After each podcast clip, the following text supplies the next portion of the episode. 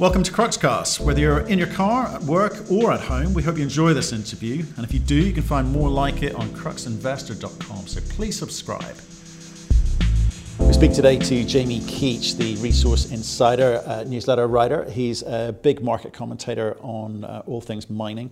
We thought it'd be a great idea to catch up with him because he's got some very strong views and stuff. Uh, we, we'd caught up a couple of weeks ago, quite enjoyed our conversation. So today we're going to share with you um, the topics of inefficiencies in the marketplace, corporate structuring, private placements, things that retail investors should avoid, why Jamie absolutely hates scumbag newsletter writers, uh, and how companies should be structured to best protect uh, shareholders, and of course, investing in the cult of the personality, another bugbear for Jamie. Do enjoy the podcast. Hey, Jamie, how you doing, sir? I'm good, Matt. How are you? You're not bad, not bad. Uh, we, so we caught up a couple of weeks ago. We thought it might be a good idea for us to have a little chat on online. Welcome to the show. No, I've been looking forward to it. Uh, I was disappointed when you you had camera issues last week and we had to postpone. I was like sitting here, I was all set up, ready to go, I had my mugs ready, and then no you, camera. You don't have the you don't. I know, I know. You, you don't you don't have the right mug. We're gonna have to send you the the right mug. Yeah. Okay. Is there like a Crux mug maybe that I can some branded? You don't know about the Crux mug? We're looking for sponsorship for our uh, for our podcast, so I'm more than happy to hold a Crux mug for a, for a, for a reasonable fee. I think that's that's the kind of commercial attitude I love. Uh, so how, how have things been this week? Uh, so if, are things kind of picking up in Vancouver? I'm hearing people getting back well, to work. Things are good. Uh, it's only Monday morning. Um, in terms of, I mean, in terms of the market, I mean, my job is to look at private mining deals, private placements, and they've been going ballistic over the last I don't know what would you say six to eight weeks or so. Um, in terms of life in Vancouver, things have kind of picked up. It's I wouldn't say business as usual, but it's getting pretty close. You can go to a restaurant, you can grab a beer. Uh, I'm back in the office most days now, and some of my colleagues are in there, so things are eking back to normal. How about in how about in the UK? Is oh, yeah, yeah, yeah. Well, pretty restrictive.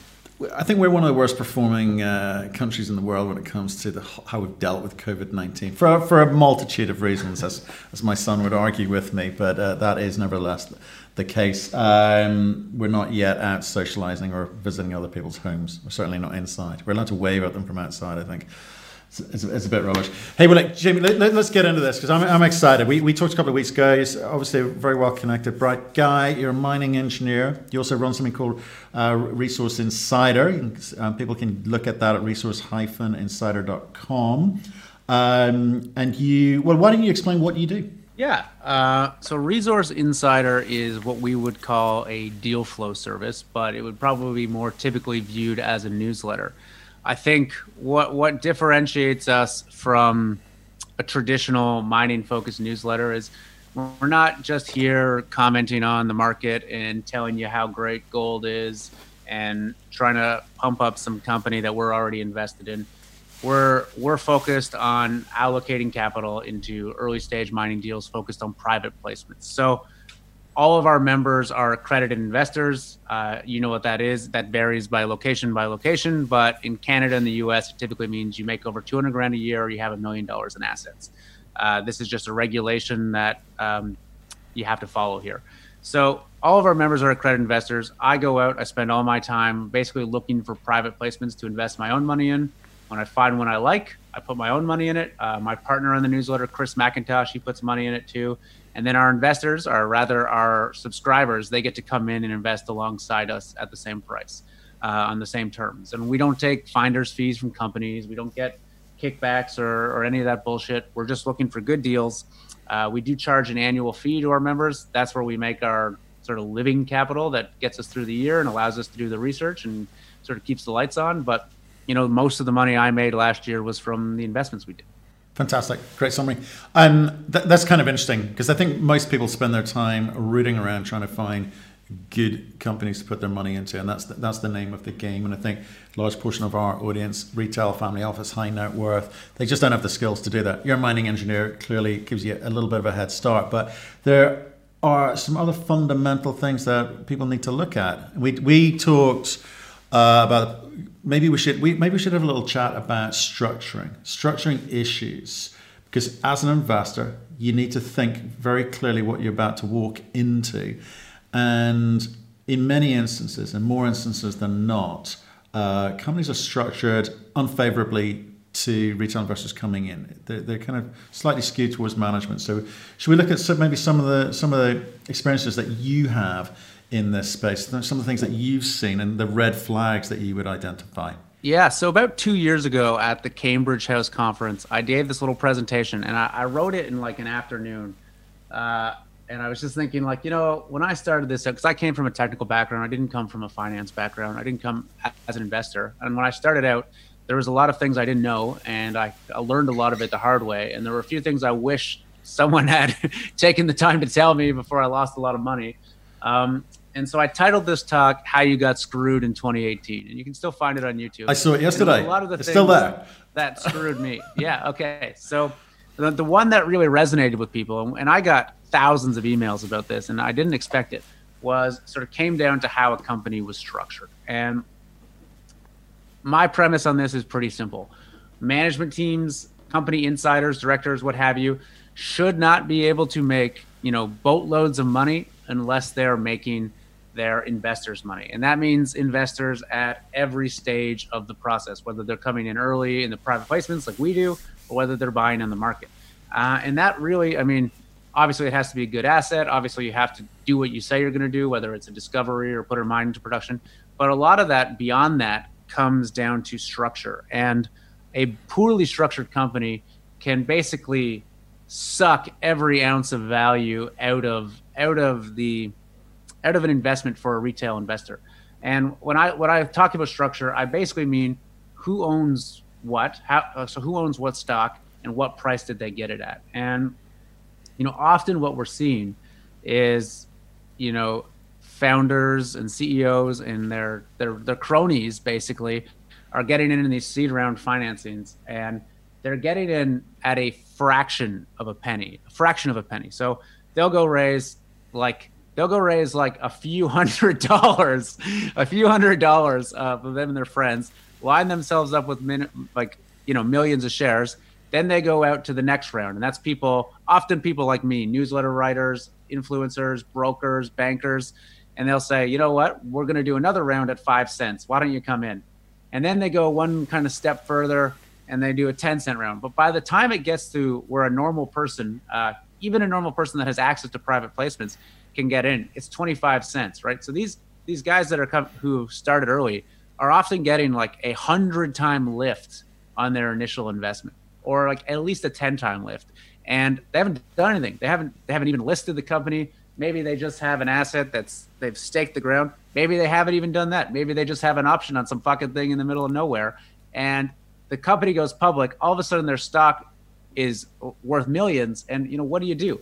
If that thing gets cut in half gets cut by 10 times they're still making money. And you know from their perspective it's hard to screw it up at that point.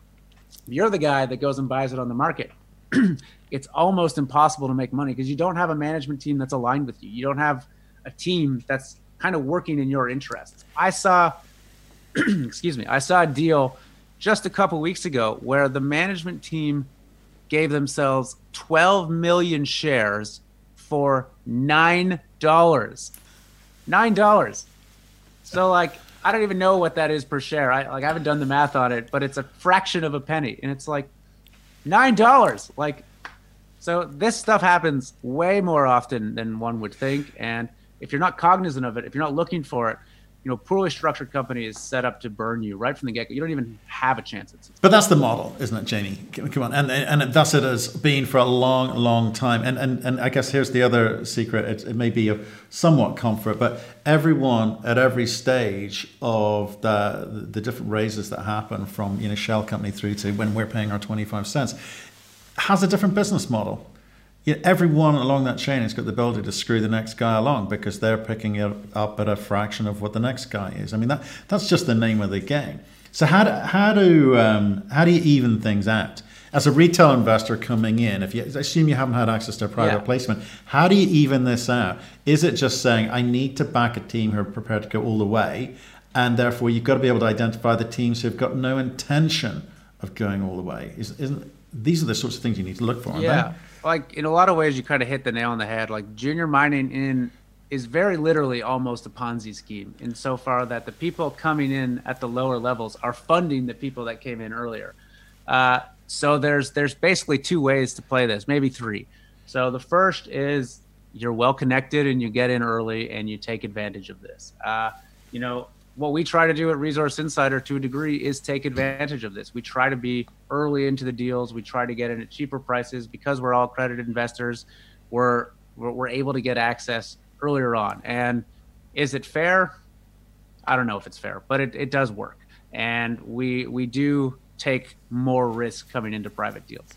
However, not everybody has that option. So what do you do if you're not a credit investor? What if you do you're not wanting to do private placements? You want to buy in the market? One, look at what management got in at. So look at at where they bought their stock. So I used to work for a company called Equinox Gold. Uh, Ross Beaty's the chairman. It's a you know a billion dollar company. Didn't start out that way. Um, and when we became Equinox Gold, we were actually called Trek prior to that. The current CEO uh, and much of his team came in, Christian Milau, and the price that they brought bought in at was the same price as the financing going on. It was a two dollar. Uh, it was a two dollar financing, and you know, I think within a year of that, that share price was down to 90 cents. So they they're ripping along today and things are going well. But, you know, there was a time when the CEO of the company had put in millions of his own money and had lost, you know, more than half of it. And when you look at that as a, an investor, you can look at that and think, well, shit, like there's a guy that is super aligned to make this thing work. Because if he doesn't, you know, not only are his, his investors going to lose a lot of money, he's going to lose a lot of money as well. And those things they don't come along very often but if you can find those those scenarios that's a, that's a great way. And if you know you bought uh, equinox at 90 cents you know i think you'd be up uh, several times now. So and they've had a rollback so it's not exactly um, congruent to what you'd see on the market. But yeah it, it would have been a great investment. And i think a lot of that has to do with the structure and the alignment of management. The other thing you do is you can look at these companies that have uh, been beaten down and I have a friend that does this very, very well. He finds small companies that have basically had their share price depressed for whatever reason, but that ha- are well funded, have a strong backer behind them, and a team with a track record of success. And he invests in them, and that's that's something else you can do in the market. However, I would say the caveat to that is that's getting harder and harder to do today. Uh, for anyone that's kind of watching the the mining space right now, I mean, especially the last week, things have been going the last sorry six weeks. Things have been going ballistic. Uh, you know, there's these companies that you know came to me initially for financing. We turned them down because we didn't like the asset or or any number of things. And not only are they over, they basically came back and said, "Don't worry, we don't need your money anyways. We're oversubscribed, we're up to financing, and doesn't matter what you think."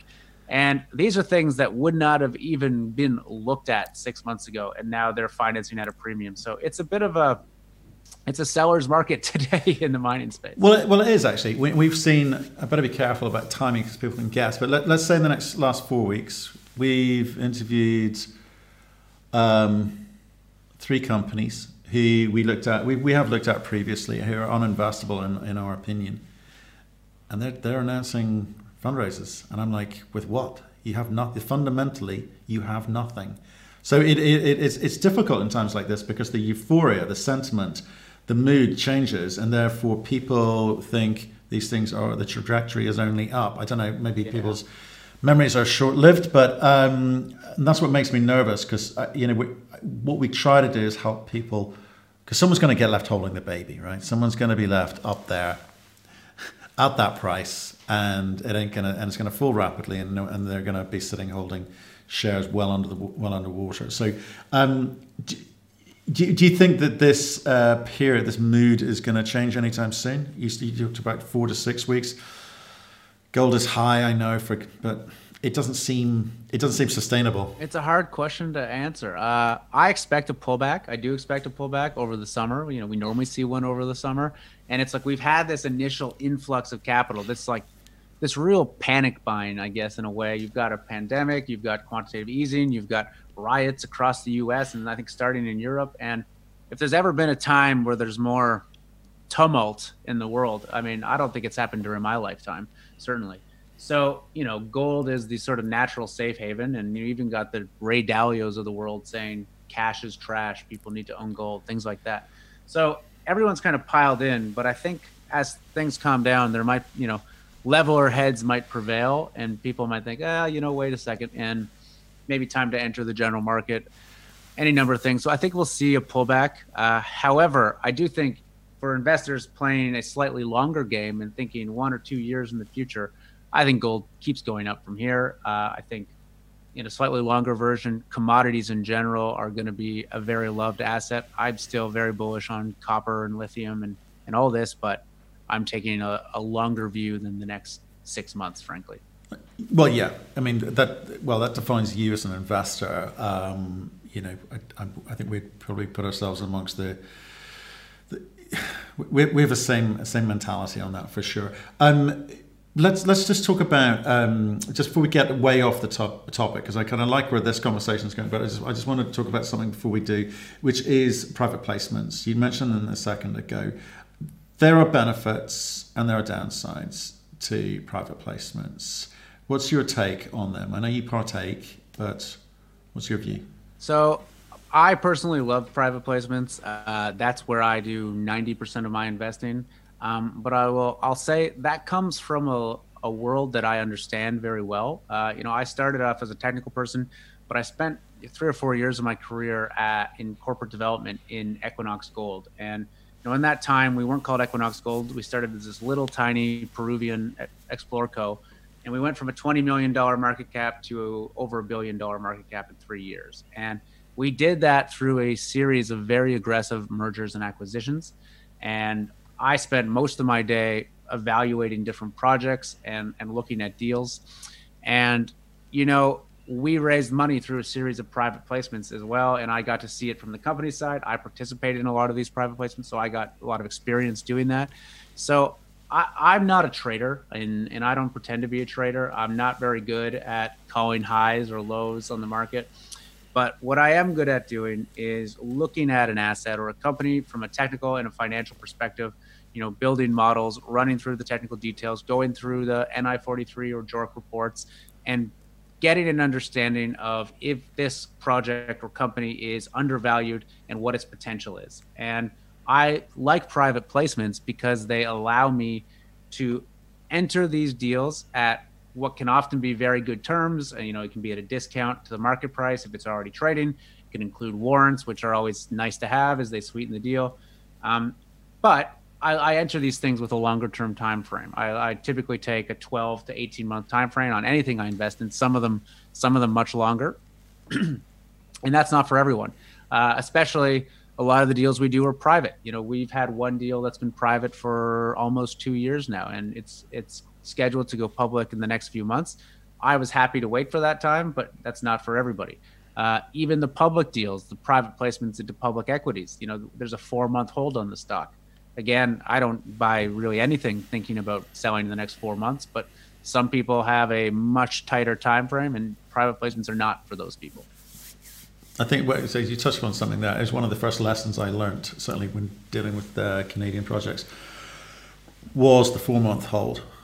It was a problem. It was a real problem because you got a lot of brokers who would buy into this, and you know, I think you know some people don't understand the Canadian market. You know, the brokers over the big brokers all run their own P and L, so everyone's got a, again a different model. Even the people sitting at the private placement level, a different model, and it, some of them would dump the entirety oh, literally four months in one day into the market, and the stock would struggle yeah. to recover for a long time as a result.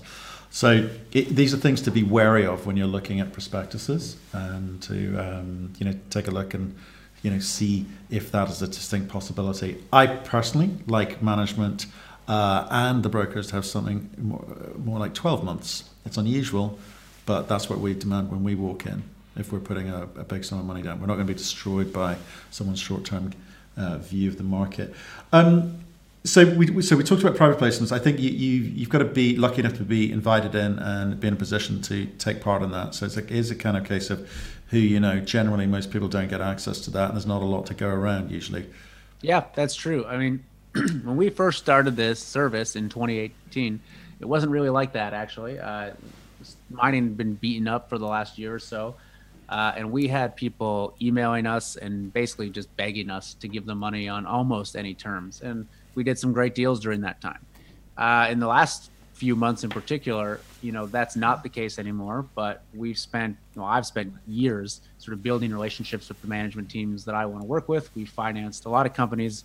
We have a strong track record of of having investors that I work with, our members, that don't do what you just said, which is wait four months in a day, blow out all of our stock, and hold the warrant uh, and basically bury the company. And we try very, very hard not to be in those sort of deals or to to do those ourselves. So we've become an appealing choice for uh, a lot of companies that are trying to raise capital with a retail element. I would say our real sweet spot is investing alongside corporates and funds. So when I go into a deal, you know, I rarely want to be the biggest uh, I rarely want our group to have the biggest allocation in that deal. We've made a bit of a business and investing alongside well-known royalty companies, uh, funds, and private equity firms, as well as some corporate mining companies. Uh, companies that have strong and proven due diligence teams that have the budget and the capacity to spend months on on doing these deals. Uh, we're you know we're a small operation. We're me and one other person that does our due diligence. And you know, I can't compete against a private equity firm that has a team of 10 guys and spends six months doing this. So I do the obvious thing and I just make sure I'm investing alongside those people at the same price and I'm piggybacking on the work they do. And we offer a lot of value to companies because, especially pre IPO companies, they need something called distribution. They need a certain number of people in the stock so that they can list. And something we do is we invest, every member invests in their own account. So we'll often come in with 100 people and it solves that distribution problem. So we've kind of become a, a very key part of every financing and we invest alongside good people, piggyback on their work and help solve the distribution issues. And kind of we've been, we've been winning, you know, taking the gains from that, which has been good. Fantastic. Fantastic. Um, I mean, like I say, there's lots of lots of fun and games out there, and it's, it's probably we shouldn't talk too much about ourselves. Um, with regards to you know retail and these family office groups, and what's what's your recommendations to them as they you know how they should view the market at the moment? Do you think that a lot of these, well, you said a lot of these people who, well, we both said who we would not finance, who we did not believe were financeable, but are getting the money. Does that sort of suggest that the market is getting overcooked? Should people be sitting back and waiting? What do you think the prices are still reasonably fair?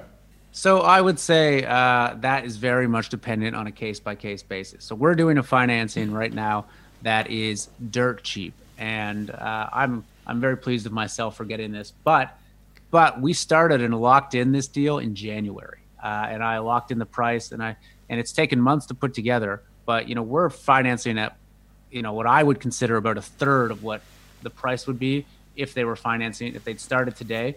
Um, and we're doing it in the current market. Fortunately, we kind of acted quick and we locked it in. We've got two other things in the works that will probably come out over the next couple weeks. Again, they're cheap, uh, but man, like they were hard to find. Like I spent months and months and months looking through basically piles of shit and you know, I, some of our subscribers said to me, they'd send emails and say, "Jamie, you know, everyone's doing something, everyone's financing. Why don't we have a deal?" And you know, I basically I give my stock answer to that, which is, you don't need me to find you a deal. Like you can find any deal you want, but like you need me to find you a deal that's going to make you money, or at least has a very good chance of making money. And most of what we're seeing is not going to do that. So, I mean, we don't take a shotgun approach. We're very uh, considerate in who we want to invest in, and we're patient to do that. We hit, uh, you know, probably on average about six or seven deals a year. I, would say the max we could get is ten, but you know, I'd rather have three great deals than twenty mediocre ones any day. And and we we are 100% focused on quality. And if it, if if I get 10 great ones, I'll do them. If I get them all in one month, I'll do them all in one month. If I get you know one or two and i have to wait six months i'll wait six months and that's that's how our service is designed to be patient and to kind of to eke out these value and i think like what i would say to to answer your question because i realize i've just been talking around it for the last two minutes is investors who are more generalist investors, be they a family office or a or a retail investor, I would just recommend know what you don't know. Uh, you know what I mean? Understand the scope of your knowledge, and this is something that I think about a lot for myself. Is that mining is an industry that, in my opinion, probably has more opacity than almost uh, any other industry in, in on Earth. There is there is a complete limit, uh, or there is a there's a gross limit of the information that's available on companies, uh, and and that has to do with a couple things. I mean, one is just the nature of the business, especially in the exploration stage. Like there, I can't think of another business in the world where you don't really know what you have, you don't know how much it's going to cost to produce it, and you're not really sure what price you can sell it at. Like where else do you see that anywhere in the world? So there's so much uh, ambiguity as to, as to what the actual product is and what you can sell it at. And then, you know, mining is largely a venture space, and a venture space comes down to raising capital. And any industry where there is opacity and the need to raise capital and the ability to get rich quickly, which there is in mining for better or worse, attracts uh, a certain level of scumbag uh, that you don't see in legitimate, more efficient industries. And, you know, in many ways, the most important skill set to running a junior mining company is being an excellent liar. And it attracts excellent liars to a degree that I have not seen anywhere else. So, know what you don't know. Uh, and if you don't know what you're doing or you don't understand what you're doing, find the people that do and be very, very careful and cognizant of bringing in experts. And I do that as well. You know, I don't exist in a vacuum. I don't I don't sell myself as the mining guru that can see into every deposit and project. When I look at an epithermal gold project, I bring in an epithermal gold geologist to look at that and walk me through that. If it's a porphyry copper, the same thing. If it's an operating mine, someone that has operated mines in that district, in that region. You know, I rely on on experts in the field, and this is what every major company does. This is what every uh, you know serious mining investment PE firm or hedge fund does. There are no like the idea that there's these gurus that just know everything about every mining project is complete bullshit and it's sold to people all the time especially in the newsletter space where i am jamie that's that, that's fantastic. I think what we what we're going to do in a second is go over to uh, the Crux Club and talk about uh, inefficiencies and informational opacities in the marketplace. Why some some newsletter writers uh, don't know what they're talking about and are to be avoided. Um, and also the investing in the personality of the cult. So, uh, for now, for our uh, cruxinvestor.com listeners and, and viewers, um, thank you very much. Hope you enjoyed the show. And for Crux Club members, if you hang around, we'll pick it up from there. Thank you. Yeah, my pleasure. Thanks for having me on. Thank you for listening. If you've enjoyed the interview, why not subscribe to Cruxcast or our website, cruxinvestor.com, and of course our YouTube channel, Crux Investor. Plus, you can catch us most days on Twitter and LinkedIn. We really love getting your feedback, so please keep it coming, and we'll speak to you again soon.